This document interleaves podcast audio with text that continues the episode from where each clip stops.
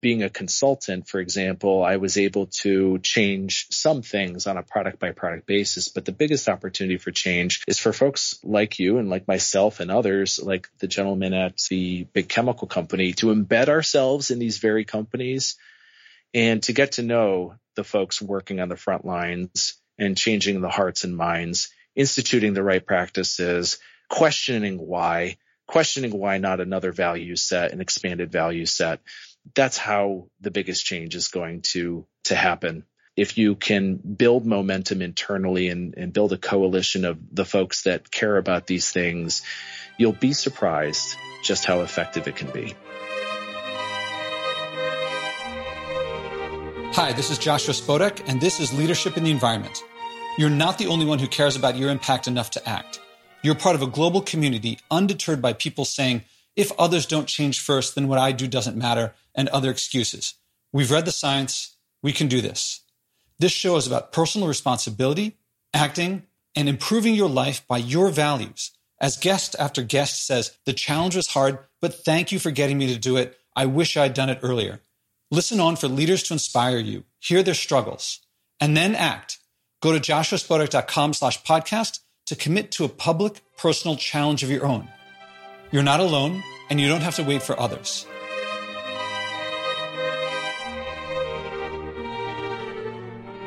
Not everyone gets his or her dream job, but Michael Werner did, helping make green, sustainable product design at one of the largest, most renowned companies in the world, Google, although they're also beleaguered in the recent coverage.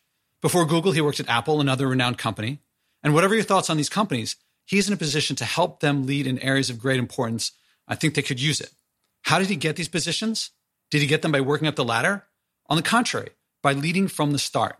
A major goal of this podcast is to show that if you want to lead, especially in the area of the environment, a successful path, and I believe the most successful path, is to start leading now with what you can. If that's in a community group, with a community group. If that's in your company, then do it in that company. Waiting for a position to open up doesn't work as well. These positions don't exist yet. Acting creates opportunities, and Michael is an example.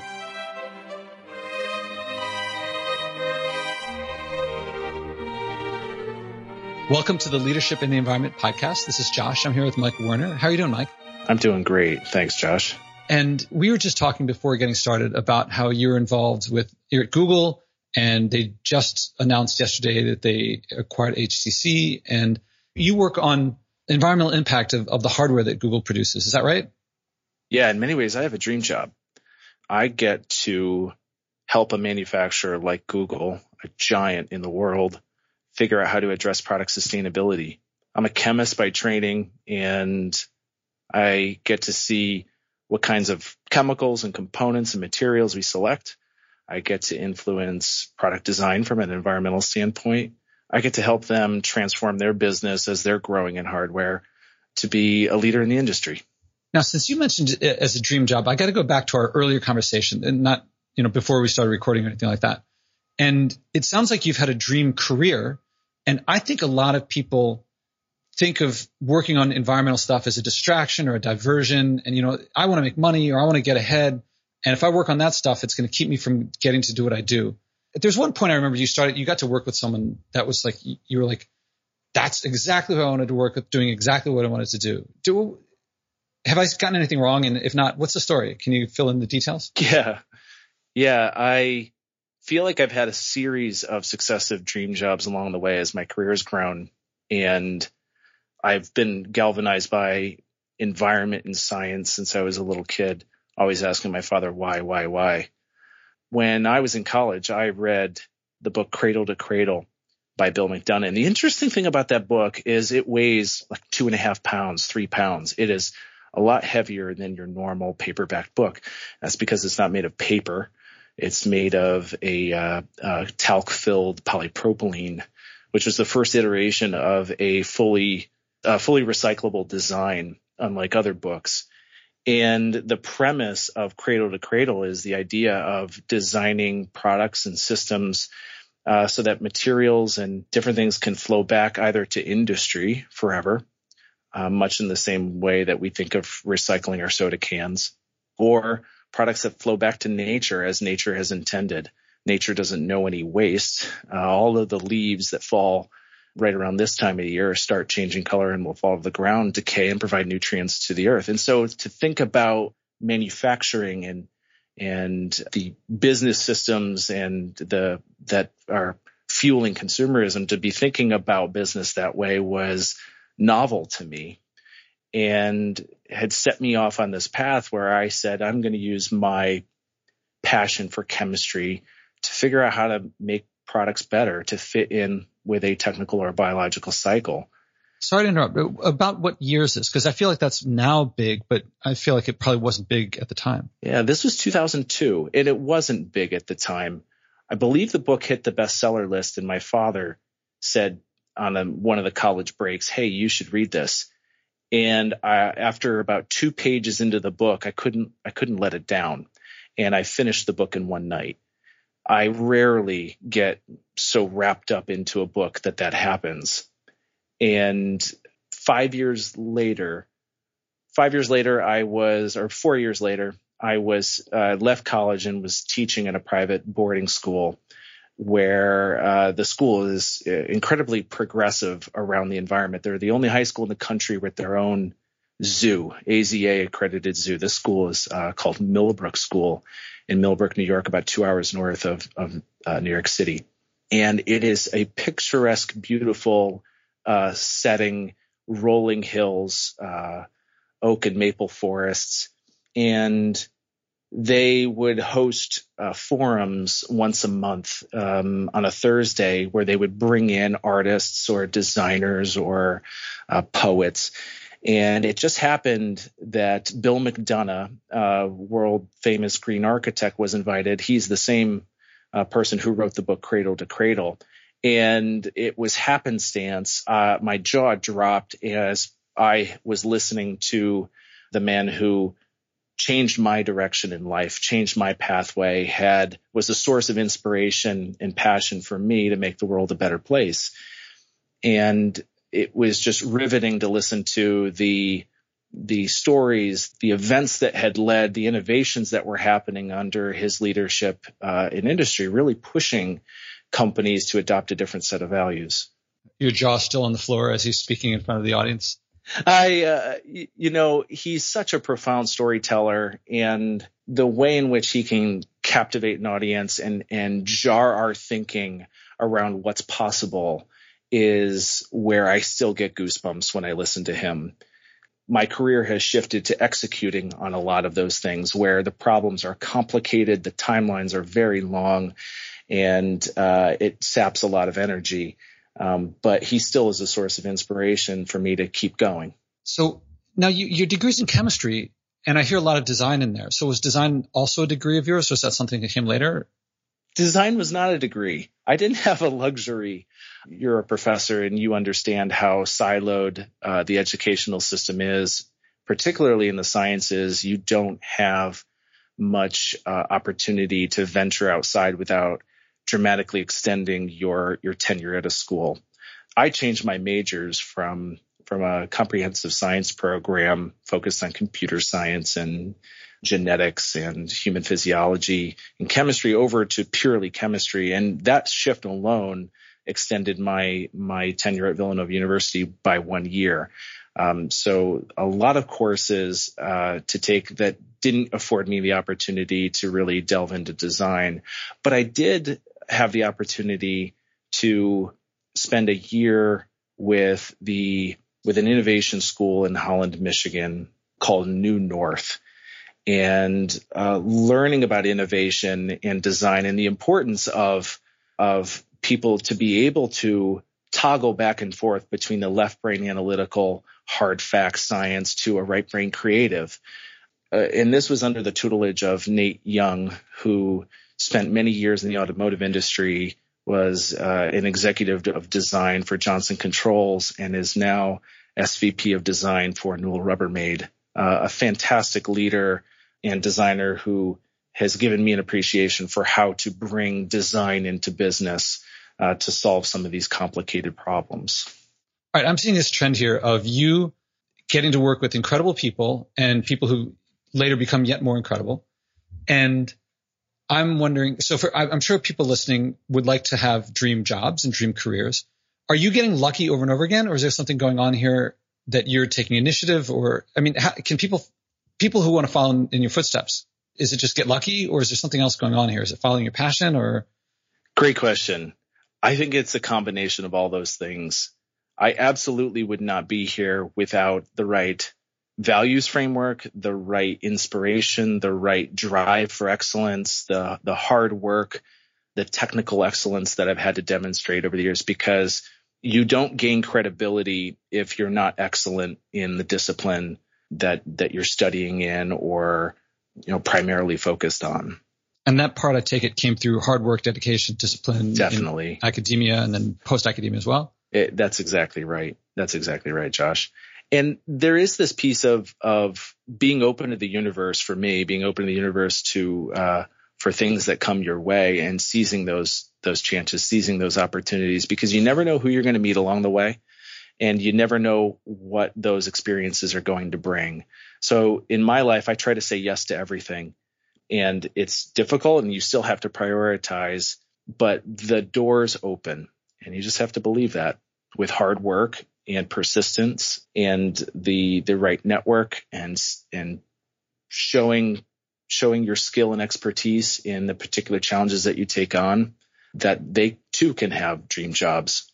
What would you say to people who would say that working on the environment is a distraction or if they want to make money and you know oh i love it i love this stuff but really i got to be practical well, I think it's a farce to think that the two are mutually exclusive, that profitability and sustainability or working on the environment means that you can't be profitable. There are dozens of enterprises, including Google, including Apple, uh, Patagonia, Levi's, the office furniture industry has demonstrated and shown that prioritizing environmental activities still lead to sustainable profits so I'm living proof of it. I've seen it in organizations. I've led teams uh, that have uh, led to demonstrable increases in ROI because of these kinds of efforts. So, so I, I refuse to believe that they're mutually exclusive. Well, did did places that hire you have that mindset already, or and they just were looking for someone, or did you come in and say you can be more profitable and you should hire me to pick it up, or like to say that a company can be more profitable doesn't mean that you're going to get a job. You're absolutely right. I have gravitated toward those companies that get it, and that has made my job a little bit easier. What I've learned is that there are those that believe you have to do grassroots approach bottom up to change the hearts and minds of engineers and decision makers to care about this stuff. And there are others that say, no, you need the leadership top down uh, to tell people what to do. The reality is you need both.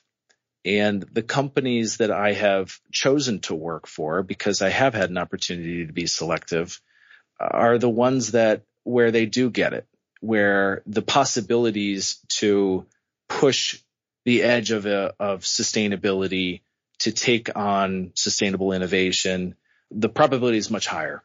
So there are definitely those companies that are focused on traditional business practices, aren't interested in pushing the status quo. And I think that uh, if your listeners are working for those companies and are interested in this area, they will find it much, much more challenging. But there's good news. And the, the good news is that the leaders in the industries are the ones that really care about these kinds of things.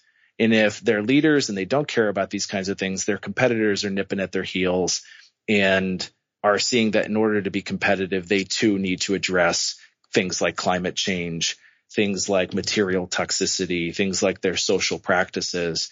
Otherwise, the consumers and the the businesses sourcing products from them are going to turn to the competitors that do care about these things. So, is it oversimplifying things to say that the opportunities are there, and in fact, they're there at the places that are the most in demand, desirable places, but you have to work hard to make sure that you're worth it, worth it for them. And if you don't, if you're at some place that doesn't really care about that stuff, it's not going to work that well for you. But I guess you won't have to work that hard. Yeah. it'll be, but it'll be unrewarding. I, I guess so. I'm a fixer and I've recognized that about myself since I was a young age and businesses need fixing. They, there, there are broken processes, broken ethics, broken values, and there will never be a shortage of this kind of work. I think those of us that are working in the environmental space as innovators bear the same battle scars of of any team that's looking to push the status quo and push beyond.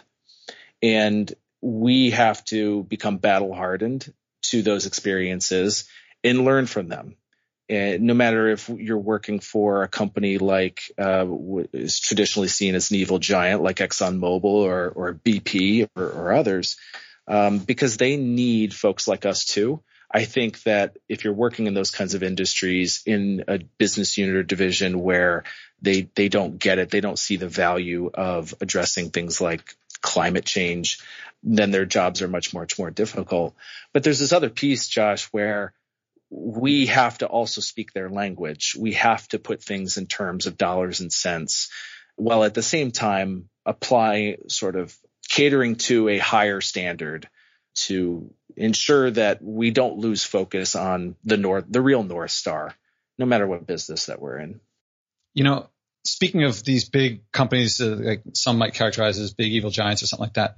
Uh, one of the guests that I had on the show is works at a large oil company. I can't say which because his that was part of the deal.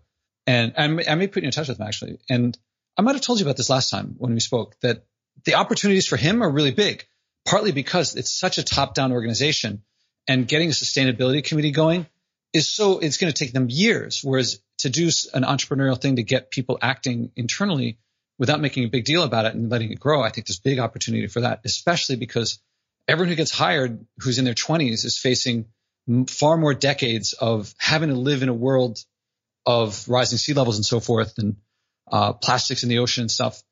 That is, it, they're coming in personally saying, I want to do something about this. Yeah, I'm working here, but I, I want to change things. And I think the opportunities for him there are tremendous. It, it will be hard work because the top people, the decision makers, they don't necessarily see things that way. To me, that's just entrepreneurial. The, the opportunity for someone with entrepreneurial skills, perspectives, and leadership skills, I think is great. I, I totally agree. And, and it's that industry in particular that I think is in the crosshairs uh, from a number of industries because pretty much every single product in some way, shape, or form starts with them. They are the super commodities. They are the catalysts that are responsible for every polymer, every liquid fuel, just about every starting material that that doesn't come from another natural source other than than mining. And if they aren't the ones stepping up to innovate and to change to address how devastating extraction of their resources are on the world, then they may become obsolete. We've seen renewable energy grow all over the world, putting uh, coal miners out of work, closing other, you know, other oil-based fired power plants out of business because there are alternatives. There are, are alternatives which are uh, greener.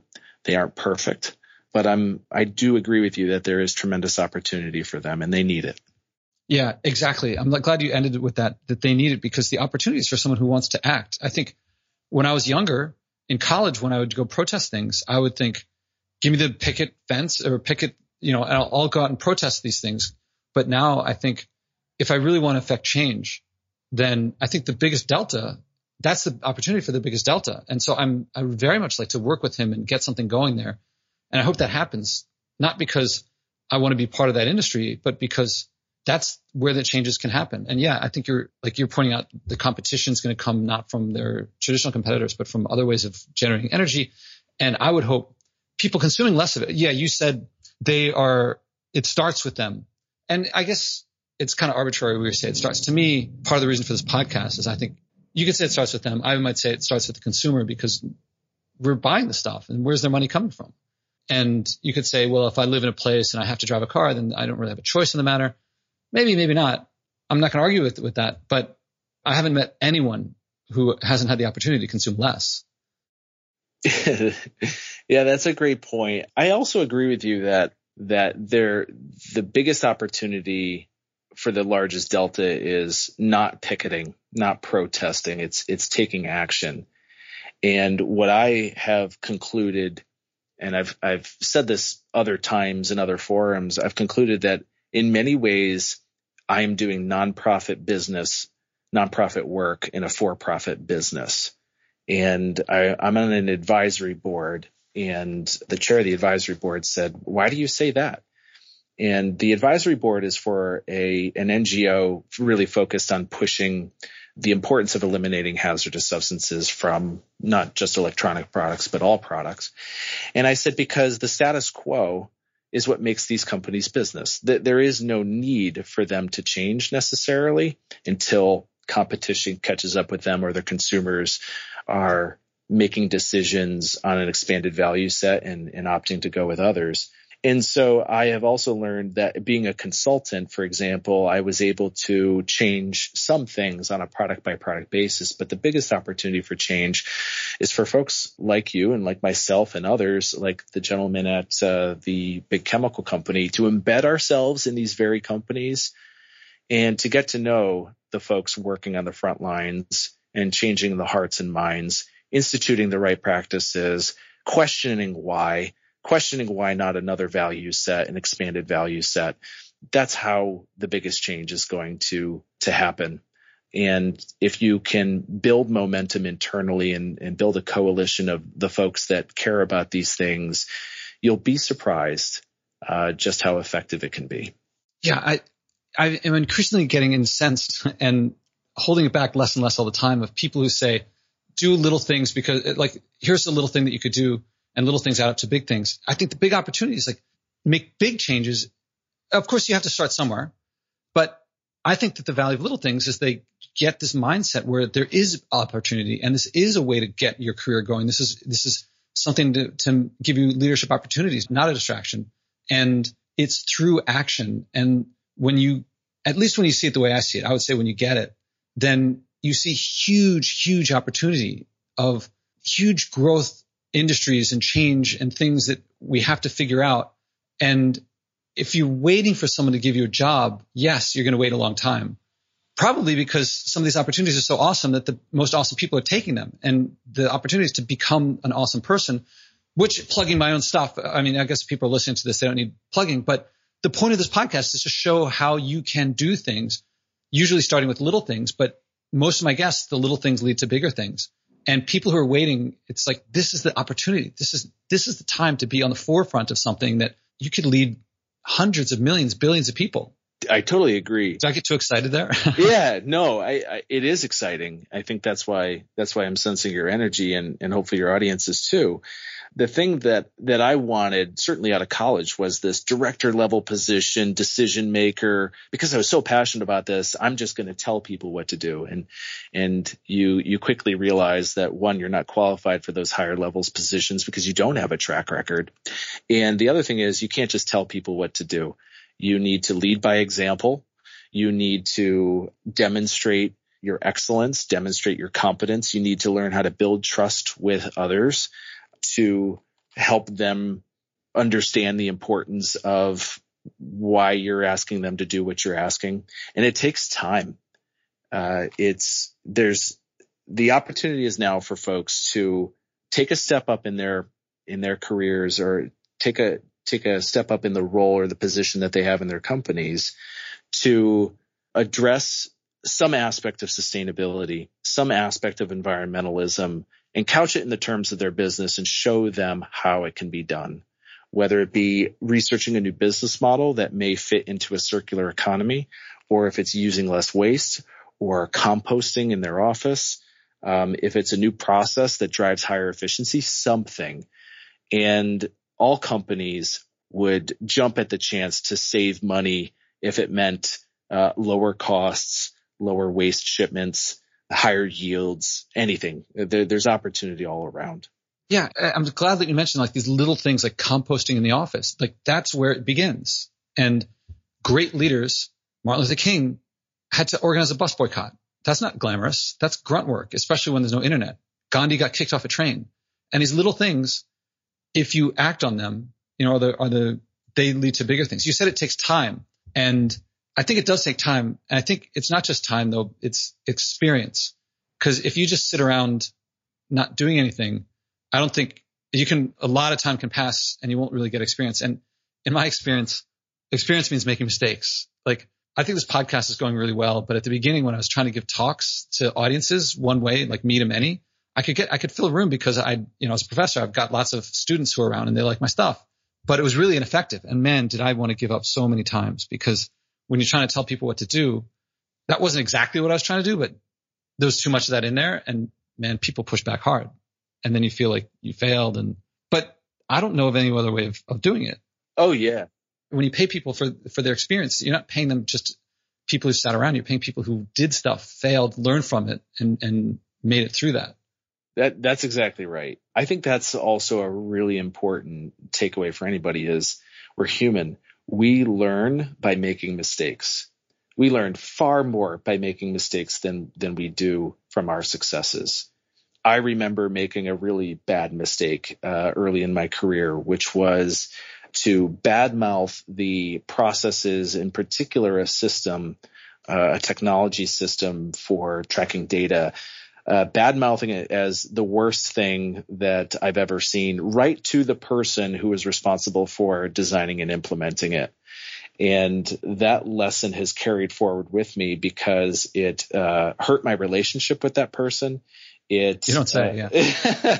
it uh, stymied my growth in that company it set up adversarial conversations in the future around uh, changing things or making things better. And so you learn to become sensitive to the uh, the dynamics that as sustainability professionals, what you're asking people to do is change.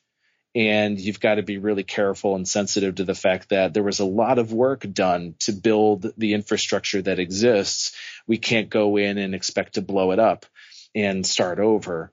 And so I think the the experienced folks are the ones that learn from something very tangible like that to make sure that it doesn't happen again, or you you become a lot savvier about how to navigate driving change in companies. And I feel like eventually you learn to look forward to it. Like if someone's going to start their composting program in some office, you know, there's some chance that you mess up and you put in some container and then a bunch of cockroaches come out or something like that, and everyone's getting mad at, gets mad at you, and then you're the expert because you you did that. And yeah you messed up but it's inevitable that that happens if you try. But if you don't try I, well then you're probably not listening to this podcast. I want to now you talked about personal act, acting and taking responsibility. I want to ask about that but i want to see if if you can't answer this because it, it's private stuff fine but i'd love to give the listeners some inside scoop on you're at google now. Before that you were at apple. And anything like what's coming down the road in terms of what you do that like are they acting are they increasing their sustainability measures? Are there things that they're doing that that people don't know about from the outside that might inspire people or something like that? Or actually industry wide if if other than that. Yeah. Uh, go- first google's a fantastic company and i am really grateful for the opportunity to be working uh, with them. And i've joined a, a tremendous team growing team that really understands the complexities of the topics around sustainability facing um, an IT company and a, a, company that's also taking on consumer hardware in a big way. There are some very different, unique challenges that uh, face a company like Apple uh, versus Google. And I, while I, am not able to give you a, a read on what's coming, unfortunately, I, I can say that we have uh, wonderful leadership here under Kate Brandt, the lead of sustainability for Alphabet, pushing a really aggressive agenda to address all of the key aspects from uh, that impact our data centers to even designing products for a circular economy, designing uh, tools that can be used to share information in in the uh, supply chain uh, connecting services to address sustainability as well.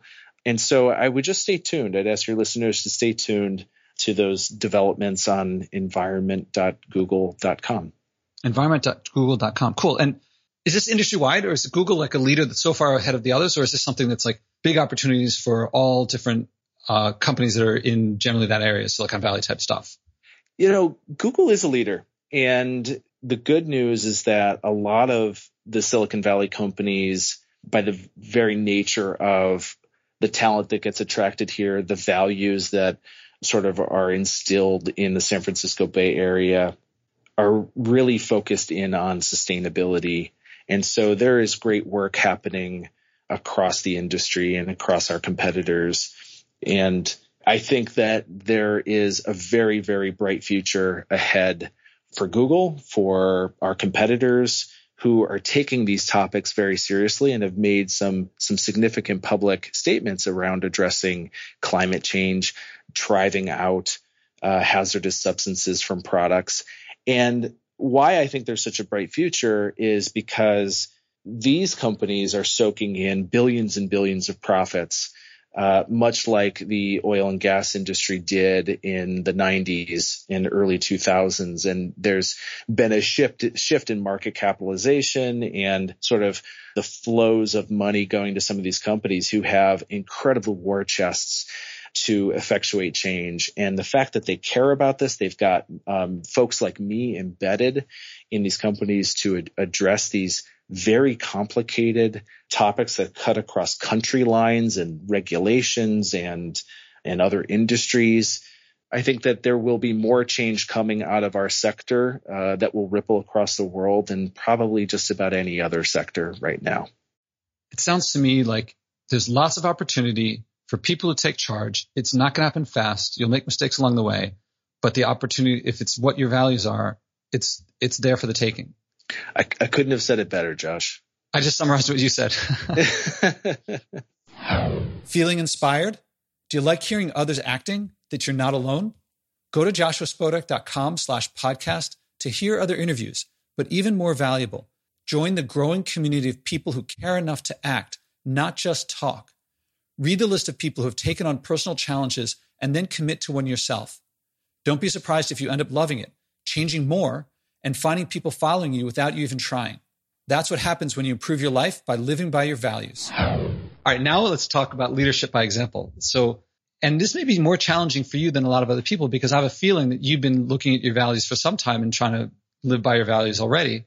But you know the you know the deal. Uh, I'm going to ask you, and it's your option to do it or not. But if you're up for it, to take on a personal challenge to act on something, to act by a value that you might not have been doing. Well, here's the the rules that if you want to, you, you can. If you don't, if you don't want to, you don't have to. But it's to take on a personal challenge that will live by your values. So something that you come up with.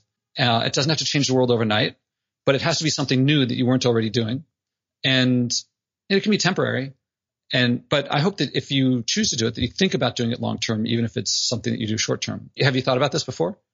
I have thought, and I'm not perfect, even though I sort of live in this realm I think as you had commented earlier, uh, you haven't met anybody that couldn't consume less, and and I'm no different. Yeah, you know, I, am going to comment here because I was realizing that I keep telling people because I'm I'm kind of proud of it that you know I throw out my landfill garbage a couple times a year, and that's down from you know once or twice a week, and people are like, oh, that's really good, and I and sometimes they thank me, and I'm like, I'm not doing it for you, I'm doing it because I don't want to pollute, and I was thinking of how to describe how I feel about throwing garbage out once or twice a year and it hit me. The way that I feel is it's disgusting because I'm creating waste that other people have to deal with. It's still a lot. Just because it's less than it was before, it doesn't mean that I, it's more, it's still more than what it could be. And I don't want to get stuck evaluating it by other people's values. It's, I don't want to pollute and I'm polluting and I want to reduce that. Anyway, so what you said made me think of that. It's, it's yeah, definitely. Disgusting is not the right word, but you know, it's definitely not where I want to be. And just because it's a lot less than before, it doesn't mean that it's still not a lot more than it could be. Well, I envision a world, Josh, where we're all like that, where there isn't anything that goes to a landfill or a waste energy incinerator, where we can have sustainable, profitable enterprise that provides consumers with products that flow back to industry or flow back to nature in a biological cycle. And I think what you've been able to capitalize on is the ability to recycle, to be very selective about what kinds of things you accept into your home, what dealing with packaging. Packaging is a necessary evil in the global commerce of shipping stuff. And I think it's great that you've been able to lead by example in that way. And, and I hope uh, your listeners see that kind of opportunity in their lives too. Yeah, I'm definitely living by my values more than before. How much I'm leading, we'll see. I hope that, I mean, I hope it starts a big global, well, not starts, but I hope it helps accelerate big global changes in behavior. Yeah. And I hope in the long run that it's, it becomes like wearing seatbelts, which when I was a kid, people were like, you can't tell me what to do. I, you know, it doesn't affect anyone else. I'll wear it if I want to. If I don't, I, am not going to. And now it's simply, you don't think about it. You just do it. Your hand, exactly. when you sit in a car, your hand goes up and no one thinks of selling a car. I don't care what the law is. No one's going to try to sell a car without seatbelts. And you're not going to say, do this one little thing, get a seatbelt in the front seat.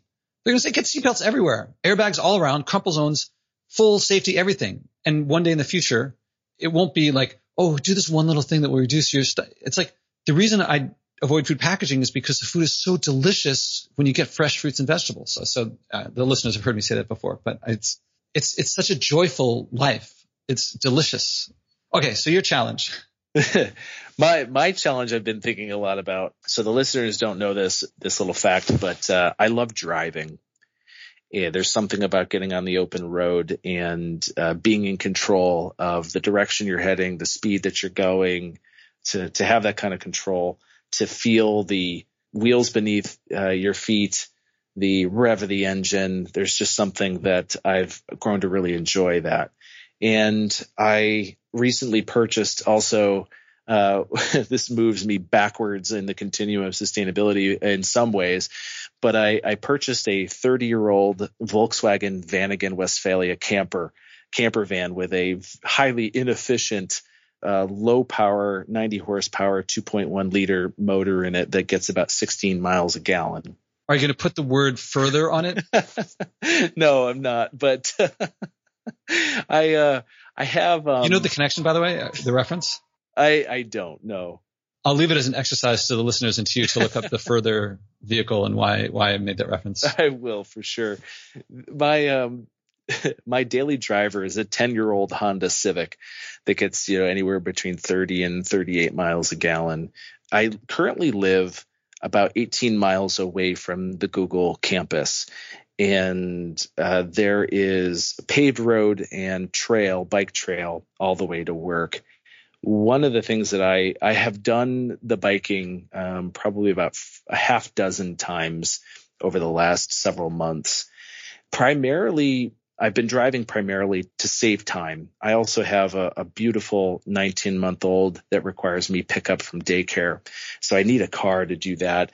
But I think the, the challenge that I want to take on is to, for 30 days, not drive my car to commute to work. And that saves me about 15 pounds of CO2. I've done the math, saves me about 15 pounds of CO2 in each leg of that commute. And I think I could achieve that by um, primarily by cycling. It is wonderful exercise, but also um, to take advantage of Google's shuttle system, which will be on the road regardless if I'm on it or not. But it is, I've, I've learned that I'm far too exhausted at the end of the day to propel myself the 36 miles round trip. And to do that every day, I, I don't think I could physically do it. So my challenge is to not not commute with my vehicle to and from work for 30 days. That sounds like quite a challenge and it sounds like something that you're really interested in that like this it sounds like I'm my prompting you prompted you but it sounds like something you were interested in taking on anyway. It's always been in my mind about about the impact that I'm having and I think what's interesting about this challenge is yes I've been thinking about it but I haven't acted on it. And this is prompting me to really get serious about it and act on it. And when you verbalize the commitment and you make a commitment to uh, your listeners, I don't want to come back and uh, say I couldn't do it. And I know that creating a new habit takes repetitive motion for many days in a row. So I'm, I'm also hoping secretly that this will become a, a lasting habit. Music to my ears. And I hope also that people listening think, well, if he can do it, I can do it. And they're probably thinking, well, I'll be the judge of that. Let's see. I don't know if, if people are hoping you succeed more or fail more. Personally, I hope that you face challenges that you have to overcome that you didn't foresee because I think that's the biggest hurdle people have is like they start to do something and then something comes up that they didn't anticipate and they think, oh, this is a lot harder than I thought. And then that's the end of that. Yeah. You know, we're entering the rainy season here in Northern California. And admittedly, I'm worried about how that may impact my ability to safely commute by bike. Um, certainly, at least a portion of the way uh, to the bus stop. Yeah, I'm, I'm thinking, how would a Dutch person respond to that? you know, that's a great point, and uh, they would probably suck it up. or they'd be like, "What? Uh, okay, have you said anything yet that might be a problem?" I, I, mean, I'm not Dutch, so I don't know. But they uh, also one of the things I've noticed a lot of times I teach downtown, and it's a bit of a walk to get home. It's a 30 minute walk to get home from there, and if I take the subway, it's 15 minutes. But if I walk, it's 30 minutes of exercise. So I think to myself, well, that means this is sadly, when I was younger, walking didn't count as exercise, but now I'm 46, so walking actually does count as exercise because I can feel it the next day. And it, that wasn't the case when I was younger. Anyway, so, so if I walk for 30 minutes, then that means I get 30 minutes of exercise in, which means I've actually saved 30 minutes. So in this, in this interesting nerdy way that I look at things, I'm, even though I'm walking for half an hour instead of 15 minutes, I'm actually saving 15 minutes instead of taking 15 minutes extra. Uh, it, it's yeah you you're seeing the trade off and likewise for me uh, working in a technology company is uh, is highly fast paced and highly demanding of your time of your time. And I don't have the opportunity to uh, let me put it this way. I have not prioritized working out at the level that I probably should and so this does give me a convenient excuse to get that exercise in and, and, get the time back. The other piece of it is it takes about 45 minutes door to door by car. And this is about an hour and five hour and 10 minutes, which is not that much longer. So, and I get to exercise. Well, I'm looking forward to hearing how this goes. Well, thank you. So let's wrap up here. But is there anything I didn't think to ask that's worth bringing up? I'm not sure, Josh. Uh, I thought it was a great conversation. No, I, I, I enjoyed it, and I hope your listeners did too. Okay, great. So then I will talk to you in. Uh, actually, it's going to be Thursday. In, anyway, in, in about a month, and I really look forward to hearing how it goes. And and I predict you're going to hit some challenges that you could not possibly have foreseen. And it's like it's how to handle those is what it's not make no challenges come. It's I think that's impossible. I think it's how do you handle them when they come. And I think the, the listeners get to hear that. Yes. And I embrace those challenges. So I look forward to sharing that in about a month. All right. So then when we, when we hang up, we'll hang up and then I'll talk to you then. And, uh, uh, enjoy, look up further for, for buses. I will. Thank you so much. Okay. Thanks. Thanks, Josh. Bye. Bye.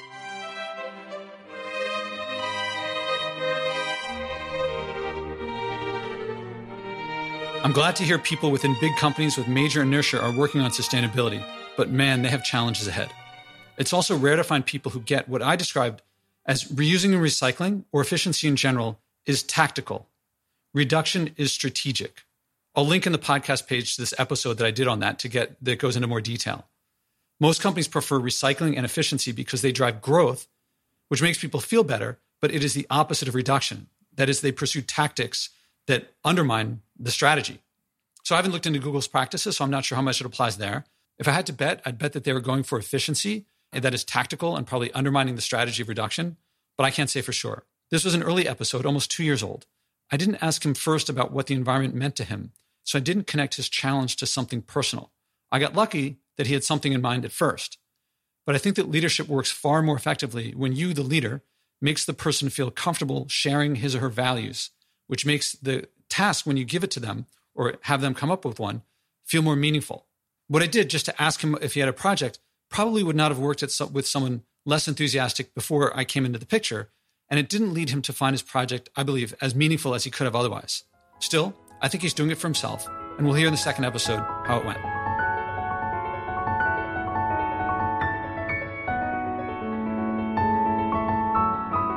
Did you feel inspired too? Then act. Go to joshuaspodek.com slash podcast and click to commit to your personal challenge so you can inspire others. Value means better and worse, and living by your values means living better by your values. You may struggle at first, but it's the hero's journey from living by others' values to living by yours. People say that little things add up. I won't argue against it, but what I find counts is acting. Doing something, anything, starts that mindset shift from the debilitating others should act first or making excuses to the empowering I can make a difference. And living by my values improves my life. I don't have to wait for others to act first. I'm looking for leaders, people who will bring what works here in this podcast to communities I haven't reached. Billions of people want to change their behavior. There's room for leadership from personal leadership of just yourself to whatever scale you want. Start by acting and changing yourself. Go to joshuaspodek.com slash podcast and commit to your personal challenge.